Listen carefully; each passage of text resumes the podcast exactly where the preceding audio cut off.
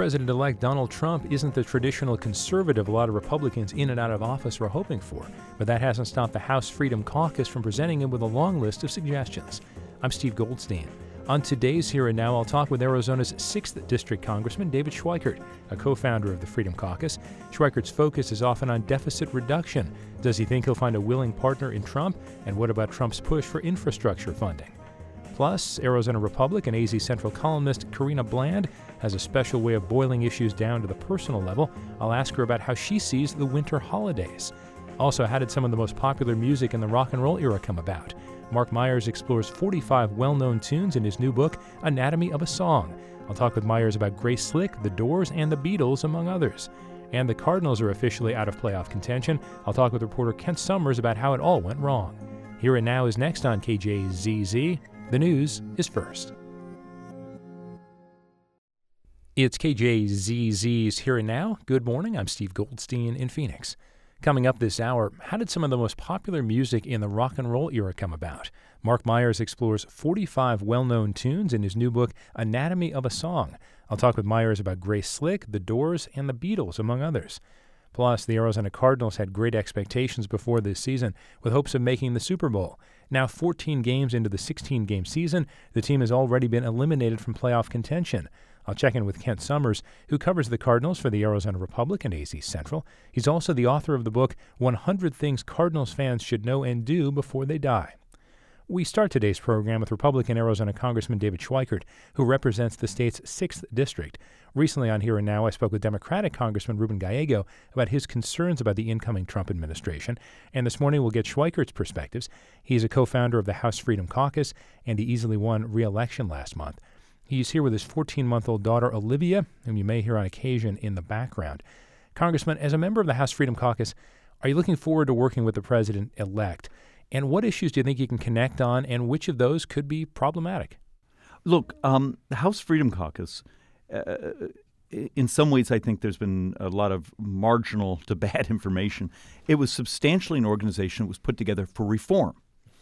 How do you, as a conservative, have are, are those of us who are more free market, you know, bordering on conservative libertarian, have access to the floor of the House to offer amendments? Remember we, conversations we had in the past is we were functionally frozen out. Mm-hmm. But so were the most liberal members of Congress. So were the you know freshmen were frozen out. So in many ways, the reforms we fought for were a lot more than just hey, there's this group of 40 conservatives.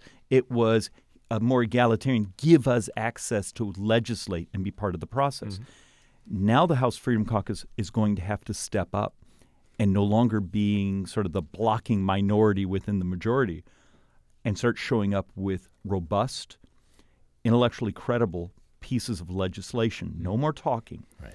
So if you're concerned about um, the collapse of the trust funds, you know, whether it be Medicare, whether it be Social Security, show up with solutions. Um, many of us who've been looking for market data solutions for environmental protection? Are we able to show up with pieces of legislation and say, here's our reforms, hear us? Is it fair to call you a deficit hawk? Oh, yeah. Okay. Very so, much so. So let me ask specifically then about the infrastructure situation because I don't know what percentage of people in Congress agree that infrastructure is a concern, but many members of Congress are concerned that that would also lead to a lot of spending yeah. when we're already in a major deficit. Do you expect to, to butt heads at all with the president or his cabinet over that if he sees that as a job growth mechanism? Well, look, uh, the job growth mechanism is sort of a classic Keynesian approach, and you know we actually have now several years of great data to look at you know the stimulus and other things and and what happened in those cycles. And and I know there'll be people writing their PhD thesis on why didn't it work? Why didn't the numbers match what the predictions? Mm. Um, my approach, and one of the things we've been working on, is how do I fund infrastructure that's required, that's important for economic growth, and do it in a fashion where I've used assets, streams of income, even though I'm going to probably have to bond them so I get the spike of money, instead of going into deficit spending. And you know, some of this is going to mean having to have discussions about um, natural gas extraction on public lands. Mm-hmm. Could I take part of that lease value, if it's a 20 year lease, and bond it and use those dollars for infrastructure. So, in some ways, part of it is a really a debate of how do I fund it? How do I build a financing model Mm-hmm. and build a what we would refer to as a capital stack that doesn't um, functionally blow up the deficit? So there's the the question, which is more philosophical, which is, do you have optimism that that will be a priority? I ask it because there was talk when President George W. Bush was in office that spending, with Republicans controlling both houses for a short time, that spending went up Mm-hmm. as as Republicans would say Democrats would do. So are you concerned this could be the same pattern this time? Very much so. And please understand, if you actually look at a couple of the top advisors um, in the Trump transition team, um, they're much more almost classical Keynesians in their view of the world. So th- this has been one of the fascinating, um, you know, uh, look, it's hard winning and losing and, the emotions that come up and down and then the letdowns and sometimes the disappointments. But some of the crazy things I've read in the press of the uh, of Donald Trump, I need you to take a look at the appointments that are there. Uh, I'll use Mick Mulvaney for OMB, one of the, the most powerful positions in all of government. People don't realize they are the ultimate gatekeeper from spending to rules and regs. Mick Mulvaney is a deficit hawk. He's brilliant. He's just incredibly smart. He's also very creative. He he's technically I won't say he's like he, he's not a techno utopian where he thinks technology solves everything. That's more me. Um, but he, but even right now, just as we've been talking, he just texted me about the calculations on different asset classes that we hold in the federal government that could be either pledged or bonded to actually finance part of that infrastructure. So these ideas have a home in some of the people getting appointed. It's KJZZ's Here and Now. I'm Steve Goldstein in Phoenix with Arizona's 6th District Congressman David Schweikert and family. You may have heard Olivia, his young daughter, in the background. Yes, I. You're actually very bold. Um, So, Congressman, let's look at some of the ideas that you are specifically focused on. Because I'm earlier this week, the Washington Post published a list uh, based on what the House Freedom Caucus, some of the priorities that they might have for a Trump administration. Environment came up, but I'm wondering when you think about the environment, how does that manifest itself to still have the protections that a pretty good percentage of this country would like, Oh, yeah. while also realizing that there are some regulations that could go away? How, how does that balance well, itself? well, there's been a frustrating fixation on all the regulations, and I, how do I turn the model upside down and saying the fixation has to be how do I have clean air for my community? And, and this is true with sound and water and soil, everything else. And I am a huge fan of of a concept that says the way we regulate business, uh, uh, point source emitters today, uh, functionally having them fill out lots and lots of pieces of paper, you know, quarterly, annually, major audits annually, filling up file cabinets full of paper. Do file cabinets full of paper make the air quality better in Maricopa County? And, and I know that's an absurd way to say it, but that's sort of the regulatory model we have. It's almost sort of a 1930s model we're all walking around with these supercomputers in our pocket, you know, the smartphones. Mm-hmm. And there's a new category of sensors that are starting to come onto the market now. Some do volatile organics, some do CO2, some do ozone, some do PM10 particulates. How about the concept that for Maricopa County, we try to find a thousand or a couple thousand of our friends and neighbors who are out in the community every day with the sensor attached to their phone. Let's put up the GIS map and let's crowdsource what's happening in our air quality um, marketplace, as we'll call it. And if we find a sin, we go directly to the point source and fix it right then. Think of the change in the lag time between something that's bad going into our environment and the ability to show up and fix it. So instead of a world right now where we fill up file cabinets and we have a you know we have a handful of fixed um, sensors that sort of give you a regional number. Um, a crowdsource model, you can get down to the exact spot that the sin is happening. Is that conservative? Is that liberal? It's sort of um, marketplace crowdsourcing um, hits citizen science, and the incentive for a community to adopt it is our businesses could do dramatically less paperwork and you only catch the sinners. And those that are good actors in your community um, get the benefit of being left alone. Now, this is an exaggeration, but a lot of people saw images earlier this week from Beijing. And I don't think anyone is saying any U.S. city is going to be like that, but they're thinking, well, that's a place that's growing, its economy is growing, Mm-hmm. And they have decided that clean air regulation isn't that important. Do you have any fears, though, that, that it's going to move closer to that direction? Do, do people that you may disagree with on most issues have any point to say, well, maybe we're overregulated, but please don't underregulate us either? Yeah, it, and, and I think actually there becomes the philosophical um, wedge, and that is the goal's clean air. It's not another regulation. It's not another handful of lawyers and engineers filling out paperwork and waiting to see if there's a mistake so we can go find the paperwork and sue you. It's how do I keep my air clean and keep it clean all the time, hmm. not have a delay of finding out saying, hey, for six weeks I had this horrible emitter in this part of my community. I want to catch it the moment it happens. And that's why I believe actually the crowdsourcing of environmental data. We all use things like Weather Underground to actually even study down to our microclimates eh, within the valley. Why wouldn't that same sort of modeling work if I could get you know a thousand people with sensors traveling around that's and, and they're providing me a data point every five minutes you functionally have millions of data points a week I think it's fair to say you're a policy wonk. And I don't know that the average person thinks that there are a lot of policy wonks in Congress. I think they think you may be in the distinct minority. Yeah, there, there's a reason I, yeah, sometimes get get myself in trouble when you run down and say there's a different way to do it, and then you realize they have no idea w- what you just explained. So the House Freedom Caucus, well, at least at the end, not big fans of John Boehner. How do you feel about Paul Ryan? Do you think he's going to hear you, but also be someone you can work with? I have had more success with Speaker Ryan in the last year of at least having an audience for some of the ideas. Hmm. I have a fixation on blockchain and smart contracts and the efficiencies that can bring to the economy, but also this crazy concept that we're working on the legislation hmm. that every American should own their own data. And in a societal contract, you lease parts of it to government to be able to sort of see you know so if you're you're getting a special pass at the TSA or your IRS records or you want a security clearance the ability to log in and say I can see everyone in government who's looked at me and in a blockchain type environment I can make it incredibly secure and so incredibly safe and I think there's some ways like that because believe it or not within that model I can remove tremendous amount of fraud at the IRS, um, tremendous amounts of fraud in other functions of government.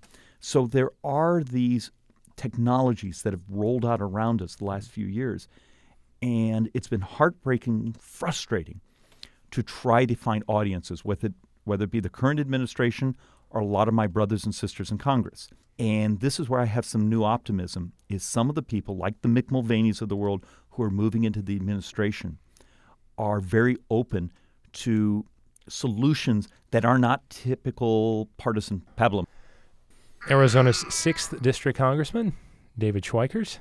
Merry Christmas. Happy holidays. Thanks for being here. You're very and very you're very kind. Thank you for letting me bring my little person in.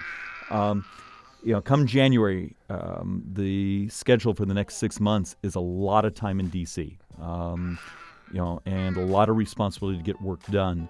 And so I'm grabbing every second I can with my little girl.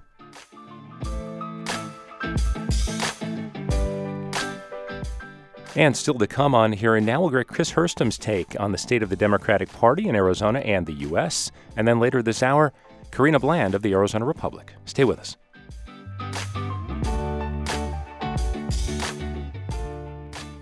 KJZZ is supported by Peoria Subaru celebrating the Share the Love event. Subaru will donate to a purchaser or lessee selected national or hometown charity. See subaru.com/share for details or peoriasubaru.com. You're listening to Here and Now on KJZZ. Be with us today at 1 for BBC NewsHour. Well, taking a look at some traffic on the Valley freeways right now. On the Loop 303 out in the West Valley, the northbound exit ramp has a crash, but the ramp is open.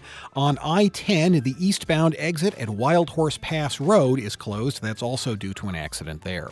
Around the state right now, cloudy skies, 47 degrees in Flagstaff, it's 48 in Prescott, raining and 63 53 in Casa Grande, cloudy and 62 in Tucson, and it's 66 degrees in Yuma. Well, become a KJZZ business member and get connected with an audience that values public radio for balanced, factual information. Help keep this community resource strong with a philanthropic donation to the KJZZ Business Member Program. You can learn more at businessmember.kjzz.org or call 480 774 8274.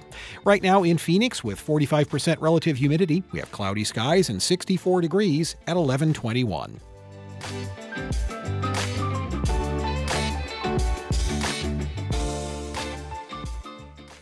This is KJZZ's Here and Now in Phoenix. I'm Steve Goldstein. We just heard from Congressman David Schweikert about his expectations for 2017 in Washington and for President elect Donald Trump. But what should Democrats in Arizona and across the country be preparing themselves for, and how difficult will it be for them to have an impact? With me for, a, minute, for a few minutes, rather, is political analyst Chris Herstam. Chris, good morning. Good morning. Okay, so what is the state of the Democratic Party nationally right now, considering that Hillary Clinton won the election by 3 million votes but did not win the Electoral College? Should they be wringing their hands right now? Well, for the last month, um, I think the Democratic um, members were shocked, they were stunned, and then they became depressed. Um, now, I think after about six weeks, uh, Democrats are petrified. Uh, they are petrified about Donald Trump in a way that they were not scared about President Ronald Reagan or George W. Bush uh, as they formed their administration.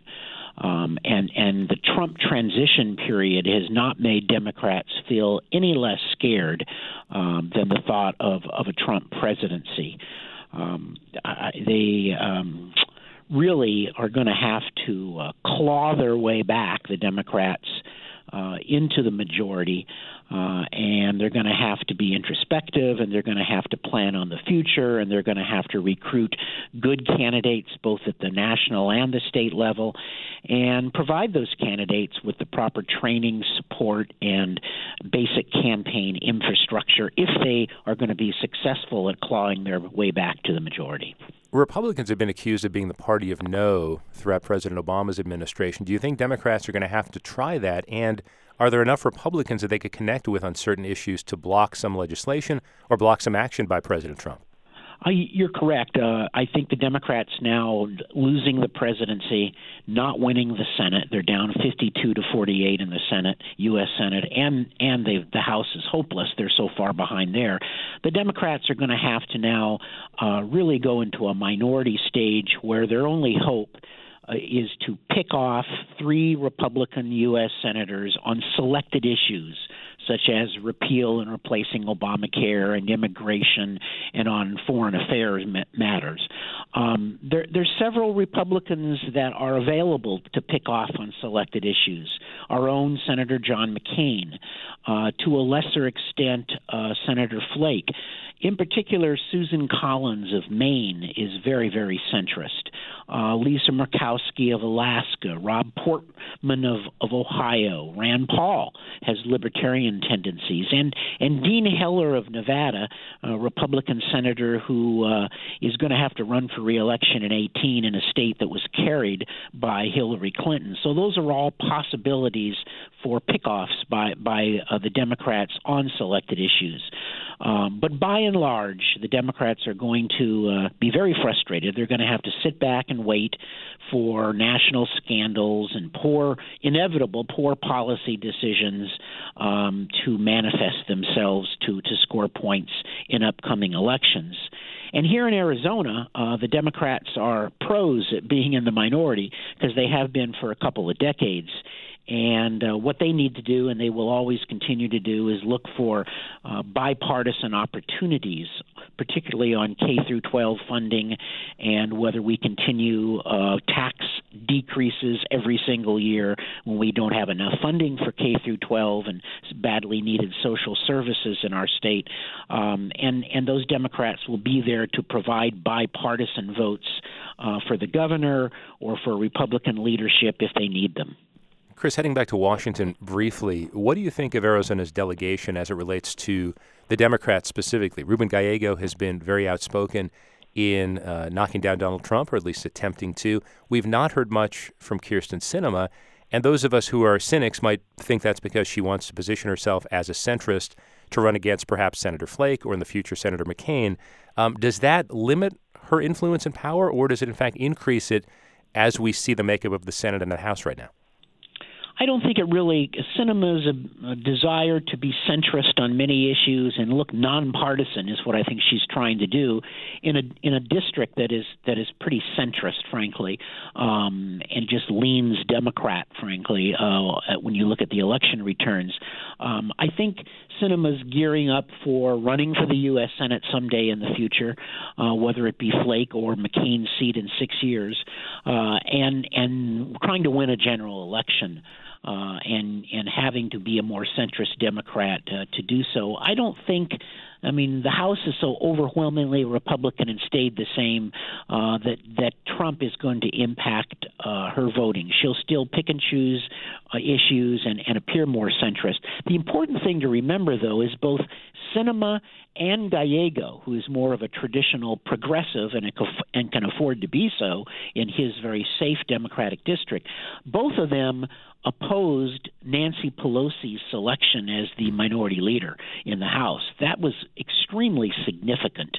Uh, and um, that sort of unites them in, in, in, in the fact that they are now sort of branded as more independent from the, the Democratic caucus in the House. And frankly, as a, Arizona Democrat now, that that was appealing to me. I was pleased to see both Gallego and Sinema uh, differentiate themselves from Nancy Pelosi. I think change is necessary within the Democratic Party at the federal level. And Chris, let's finish by talking about the Arizona Democrats at the state level. We look back to 2014, which is when statewide offices were up, and the Democrats had a good slate of candidates, and yet they all lost. Do you think anything that happened in 2016 indicates there's momentum for Arizona Democrats going forward? And on top of that, do you expect any of the people who ran and lost in 2014 to run again in 2018? Well, the, the, the momentum for the Democrats from looking at the 2016 race is the fact that Hillary Clinton only lost by three points here in Arizona. That um, you know there were there were certainly um, key victories in the legislature, particularly in the Senate, in some some competitive uh, districts that had heretofore been Republican. Um, so so there is it's the demographic change that's inevitable here in Arizona that is going to slowly but surely tilt Arizona first to be a purple state which we're almost there, and then eventually to be a blue state probably a decade from now. Um, as for so that's really the, the, the positive for the Democratic Party in Arizona. The inevitable demographic change is going to assist them uh, down the road. As for the bench of candidates, it's not particularly strong, but there's still some key figures. Um, you've got Mayor Greg Stanton of Phoenix. You've got uh, David Garcia, who ran a, a good race for superintendent of public instruction. They're both looking at potential statewide offices. Um, I think Bill Mundell ran a very strong race for the Corporation Commission. He only lost by something the third seat on the commission by I think 0.6 percent, uh, and, and and got over a million votes statewide. So here's somebody now that has some name ID statewide, and I think Mundell has a future. Um, uh, Rebecca Rios, the minority leader in the, in the state house, uh, Democrat, uh, I think has got a, a good future if she wants to pull the trigger and run for a higher office. And when you look backwards, um, I think you you should not uh, overlook Felecia Rotellini, who's a, a potential attractive candidate for the Democrats. So there, and then you have Steve Farley, the uh, Senate minority uh, leader on, or uh, minority whip, uh, majority minority leader, I think, under Katie Hobbs in the Senate from Tucson that wants to run for governor. So you do have some names um, that I think will will be available to run for statewide offices, but we're probably still an election or two away from Democrats being tremendously competitive for statewide offices. In in off presidential election years, the turnout goes down, and that always benefits Republicans. Political analyst Chris Herstam. Chris, happy holidays, and thanks as always. Same to you. Happy holidays to everyone.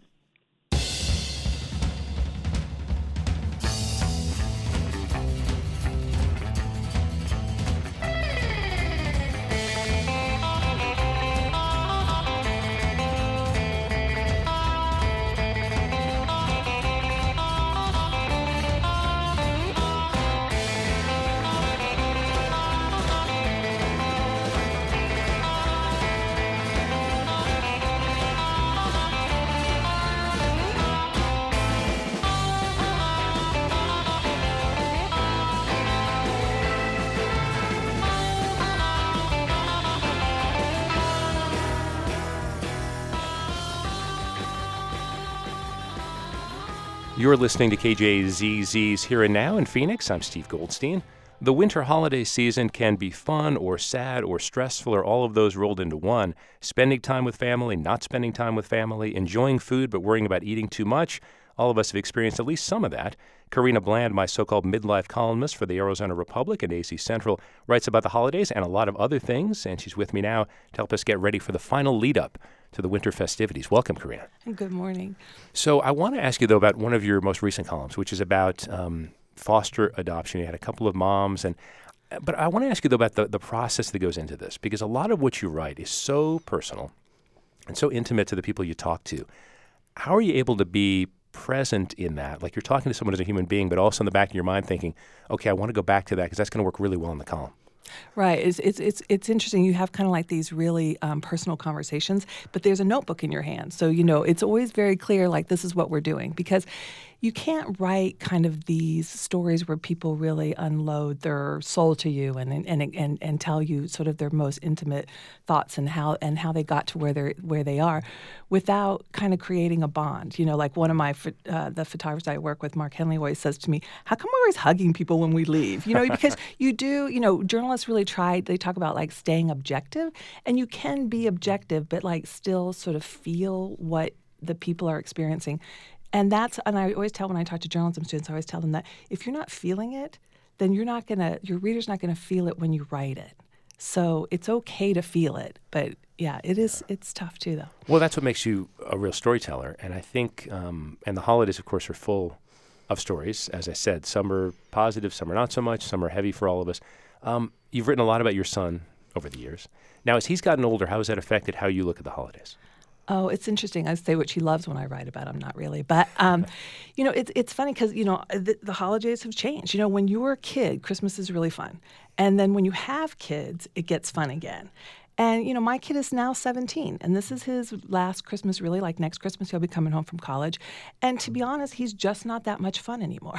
you know, he's not, he's, you know, I mean, we gave up some traditions, like, you know, we're not putting cookies out for Santa anymore, but, you know, he doesn't want to go look at Christmas lights anymore. And he's not interested in even jumping on the roof to put up decorations, doesn't thrill him anymore. He'll do it if I make him. But, you know, it does change the dynamic of that. So it has actually, though, I realize, made it a lot less stressful because it's not so overwhelming. There's no Christmas concert, there's no visit to Santa, there's no gingerbread house building.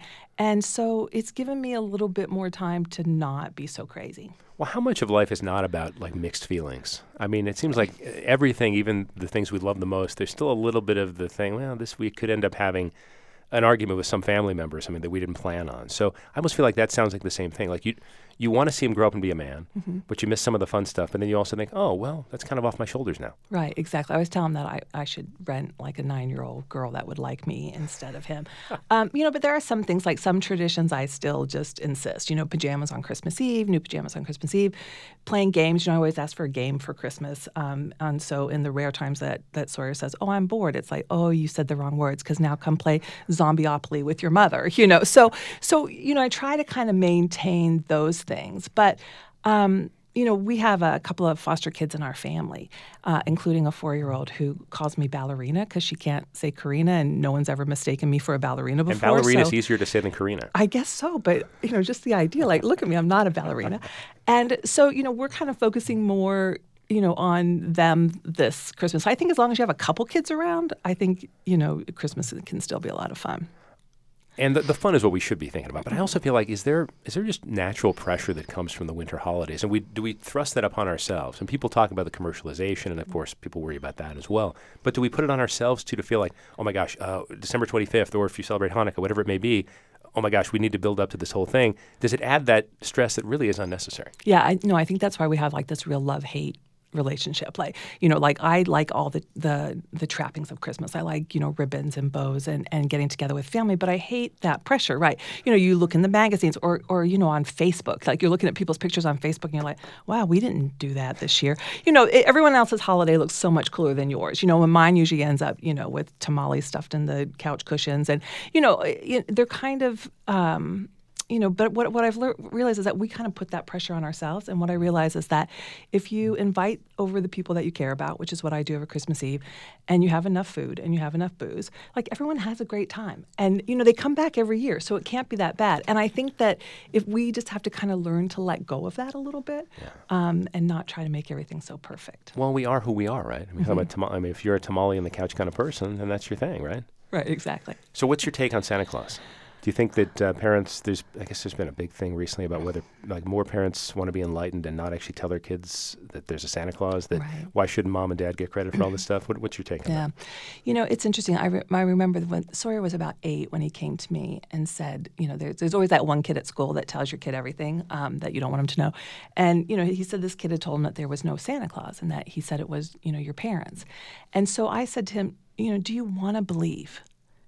And he nodded. And he said, "Yeah, I want to believe." And I said, "Okay, then we're going to believe because like we believe in, you know, we believe in the Force, you know, and and Yoda. We believe in Harry Potter and wizards. You know, you know, we we believe in all of these things that kind of make childhood fun. You know, and I think he's realized ever since then, obviously, that you know it wasn't you know, it, it was only going to be what we made it. And, you know, then as he got older and, and was too cool for, for Santa, I said, well, if you don't believe, you don't receive. So, you know, you, I kind of kept that whole thing um, going for as long as I possibly could. But, but kids get it, you know, just like Harry Potter and Yoda, they know, they know that it's fun and it can be um, a part of what they believe without really being real. So, do you have a favorite holiday song or Christmas carol? You know, I don't. Although I can tell you that. Uh, so on Christmas Eve, I, I make everyone come over and, and, and go Christmas carol. We did it one year for a woman down the street who was who was um, bedridden, and she loved it. You know, we sang, we were terrible, and you know, she she cried, and we all cried, and it was wonderful. So we've done it every year, and and to be honest, like the neighbors don't even open their doors when they hear us coming because we're that terrible. Um, so you know, we kind of stick with the classics, the ones that everyone can sing: Jingle Bells, you know, God Rest You Merry Gentlemen yeah. So a lot of people have a favorite Christmas movie, and, mm-hmm. and some channels play Christmas Story over and over again. Do you have a favorite there? Yeah, well, A Christmas Story is, of course, number one. Like, you just have to love that movie. Um, but my second favorite, and I've already watched it twice this season so far, is Love Actually. Wow. Okay. Have you seen it? I have. Yeah. Yeah, that's absolutely. And, and that's I, a different kind of Christmas movie. Yeah, yeah, it's a different kind of Christmas movie, and um, what I and I had two friends that hadn't seen it, so I, you know I got to introduce them to it. But you know what I love about that movie is that it's really about what we're talking about about family and how it can be that simple if we just are with the people that we care about. So, person you care about is going to go to college pretty soon. Yeah. And as you said before, maybe he's not as excited about being in so many columns. If you could write about just him, would you do that? No, he's okay. not that interesting. I don't even like writing about just me. I'm not that interesting. Um, it's one of those things that you know. It's it's actually harder for me to write the column uh, to kind of. Um, you know, to kind of sift through my own life for material than it is to write other people's stories. Like that to me is easier. And, you know, as he's gotten older, the column has kind of shifted a little bit. Like you do see more stories about people in the community, more stories. Um, about uh, kind of current event thing and less about him. Uh, you know, the poor kid will probably never escape always being in the columns, but um, but uh, yeah, I think that as he kind of moves on with his life, it'll it'll become more about me and how I cope with that. Well, yeah, are you looking forward to that as a creative person? You know, it's really interesting. He's talking about you know going away to college and and living on campus, and and I thought, oh, I, I don't know if I want him to leave, and then I realized, you know, I am really ready for him to go. Like I'd like to try that and see because I and I think as parents, like if you get to that point that you're ready to kind of see your kid go off, that you've done you you've done a good job. I'll miss him. I'll be glad to see him when he comes back. Yeah. But I think we're both ready for that that. You know, I've been traveling a lot more this year, and I'm looking forward to kind of the the things that I'll do um, when he's gone. But then I did realize the other day that the dog that that I got for him when he was nine, because every boy should have a dog, will be home with me still. So, you know. Karina Bland is the my so-called midlife columnist for the Arizona Republic and AZ Central. Happy holidays! Thanks for being here. Thanks for having me. And still to come on here and now, we'll look at the anatomy of 45 popular songs from the rock and R&B era. Stay with us.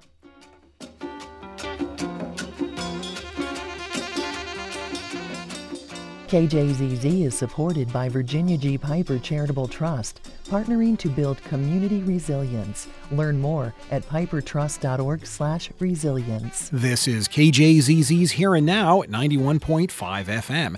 If you're listening at kjzz.org or on our mobile app, thanks very much for joining us. Taking a look at Valley traffic right now, I-10 eastbound at Wild Horse Pass Road. The exit there is blocked due to a crash, uh, closed actually due to a crash. On the Loop 303 over in the West Valley, there's a crash on the Bell Road exit, but that exit is open. Well, the Valley forecast calling for plenty of clouds over the next several days. We've got a decent chance for some rain this afternoon and a better chance for this evening, a high today of 71 degrees and down to 66 for tomorrow. NPR's Here and Now starts at noon. Today, we'll hear about the unknown poetry of Johnny Cash. His lyrics have been collected in a new book. And KJZZ's Will Stone will tell us how many conservatives in Arizona see solar energy as a way to protect their individual freedom and save money. Here and Now from Boston is coming up at 12 on KJZZ.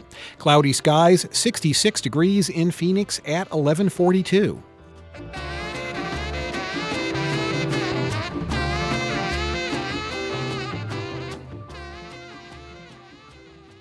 You're listening to KJZZ's Here and Now. I'm Steve Goldstein in Phoenix.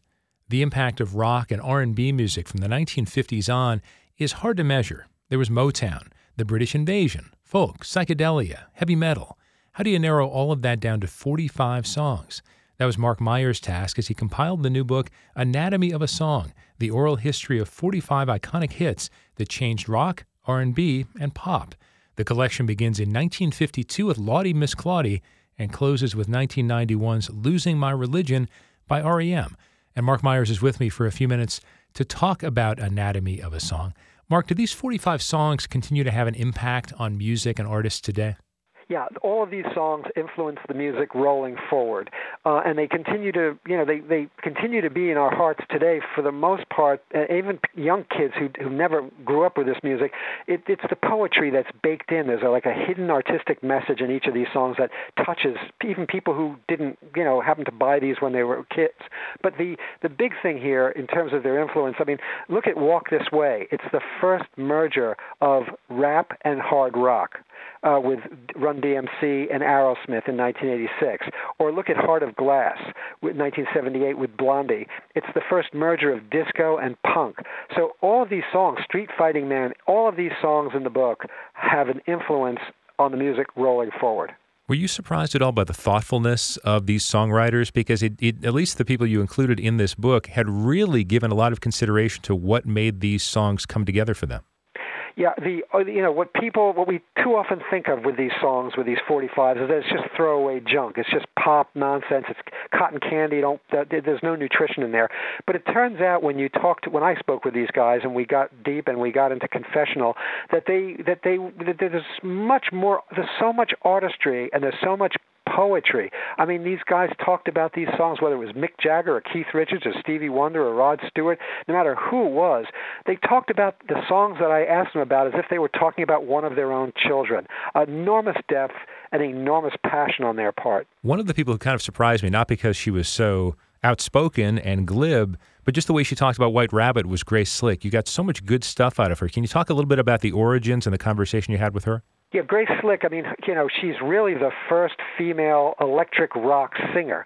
There's enormous urgency in her voice. There's a commanding sound, and it's there's a there's a, there's a feminism feminism built into that sound that is continues today. I mean, Pink, for example, I mean that's a direct descendant of Grace Slick's sound.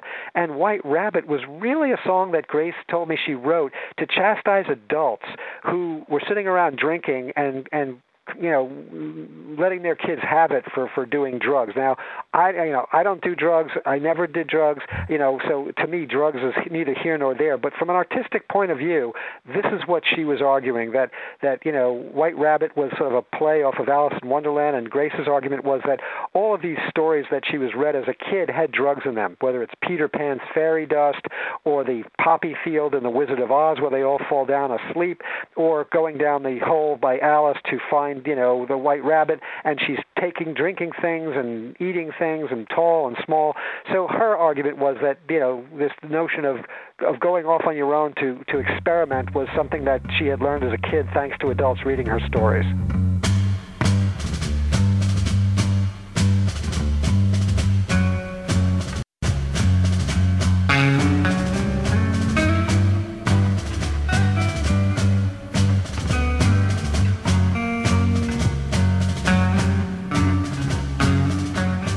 there's even a great quote which you also use on the book jacket, which where she says, "White Rabbit is a very good song. I'm not a genius, but I don't suck. My only complaint is the lyrics could have been stronger. More people should have been annoyed." And that I think that takes into account what is a, what is a big part of the chapter of that book. Another one I find really intriguing was what you wrote about "Light My Fire" by the Doors.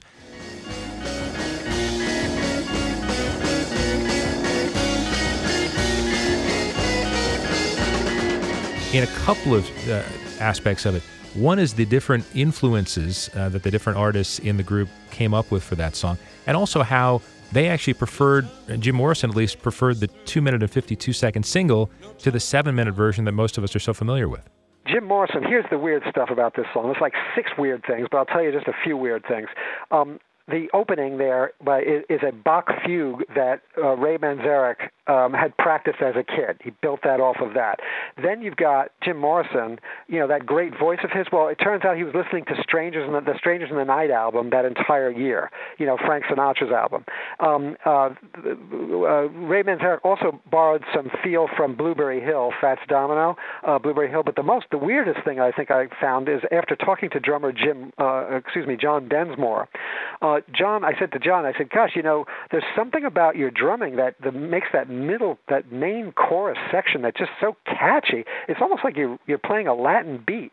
And he said, you know, I was. It's interesting. You should you should pick up on that. He John said he he said Densmore said he loved Astrud Gilberto and Stan Getz's Girl from Ipanema.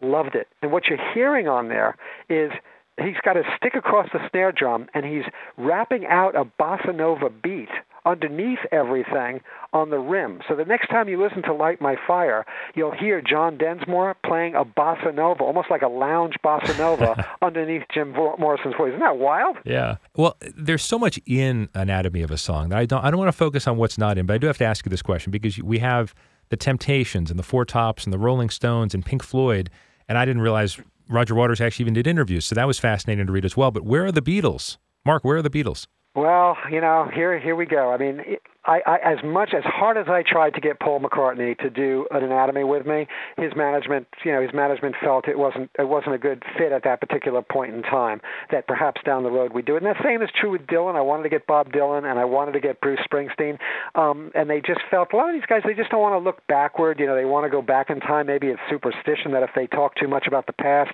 they'll get locked into the past. Nobody will ever take them seriously going forward.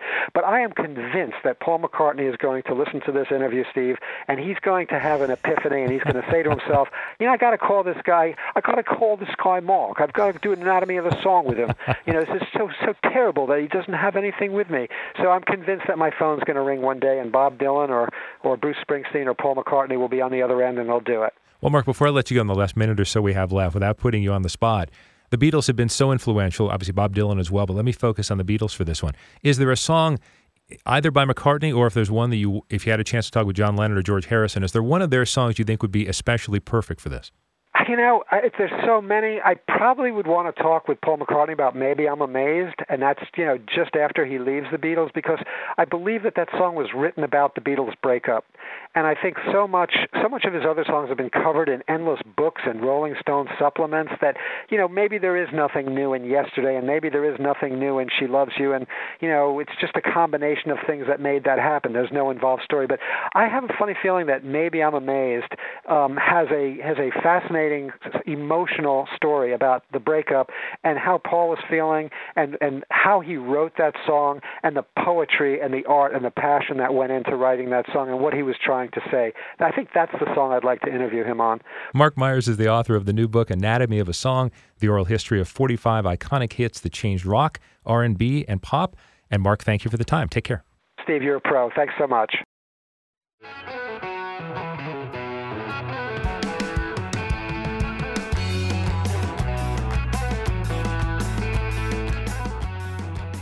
You're listening to KJZZ's Here and Now. I'm Steve Goldstein in Phoenix. The Arizona Cardinals were the favorite among many pundits to represent the NFC in the Super Bowl this season.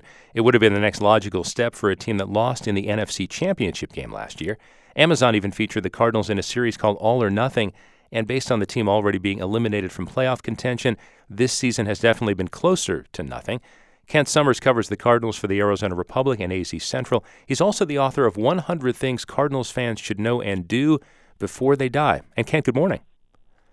Good morning, Steve. Thanks for having me. Yeah, it's great to have you. So, what the window? We always hear about the window when it comes to sports. Has the window for a championship closed? If you look ahead to 2017, what has to still be in effect for the Cardinals to become a contender again? Wow, that's a that's a great uh, question. Somehow, I think they've they've got to sort of get their offensive mojo back. I mean, under Bruce Arians, it was a sort of high flying team that threw the ball deep and could score from anywhere and lots of points. And, and this year, they haven't been able to do that. I think, you know, a year from now, they've got to have a healthy quarterback and Carson Palmer come back. It would be helpful if Larry Fitzgerald puts off retirement um, for another year. And they need a, a couple of their young, fast receivers, J.J. Nelson and, and John Brown, to to get healthy and, and to come through for them. Uh, I, I think – the pieces are in place to to bounce back at least for another year. But I, after that, I think we could see a, a, major rebuilding job here. When the Cardinals kind of shocked the world back when Ken Whisenhunt was coach and Kurt Warner was the quarterback, and they made the Super Bowl at the time, um, Whisenhunt didn't quite have the same magic that Bruce Arians has. He wasn't quite the character, but has Arians in any way lost his touch, uh, or do people put too much positive on the coach and too much negative on the coach? I, I think probably the latter. I, I think Bruce Arians still has the touch, although I think he's been very frustrated by this season, and, and especially his inability to fix what went wrong. It's a it's a team that's lost a lot of close games, and in his three previous season, they were noted for you know winning those one score games, for making the play at the end of the game, that the dramatic play that that turned things around or that gave them the victory, and that just hasn't come this season. I, you know, you, we, we we've all analyzed this season ad nauseum, but it's also true that you know if they play better special teams in three games, just snap the ball and make a kick, you know they they win three games and they're in the middle of uh, the playoff contention right now. So it's a very close league when it comes to talent, and and something like that can can be the difference between playing you know well into January or or making vacation plans. So, do you think the cynical fan who says, "Oh, they started believing their own headlines," and that affected them? Do you think that's uh, that's not true? I think it played a part. I, I, I really do, and I don't know if it was a, a, a conscious thing or if it sort of crept in. And I always go back to their struggles at the beginning of the season, and I kept hearing from players, "Well, we've proven." we can rattle off a lot of wins in a row. I mean, we did it four wins in 13 and five, six in a row in in 15 or in 14 and nine in a row in 15 and and you know this is such a year to year league what you did last year means nothing and i kept thinking well this this team the 2016 team hasn't proven they can win more than two in a row and i i think maybe there was a failure to realize that every season is a season unto itself and and what you did last year doesn't carry over to the next year it's KJZZ's Here and Now. I'm Steve Goldstein in Phoenix with Kent Somers. He covers the Arizona Cardinals for the Arizona Republic and AZ Central. He's also the author of 100 Things Cardinals Fans Should Know and Do Before They Die. Kent, is Larry Fitzgerald, when you went through all the notes of covering this team for a couple of decades, is he the best Cardinal player you've ever covered?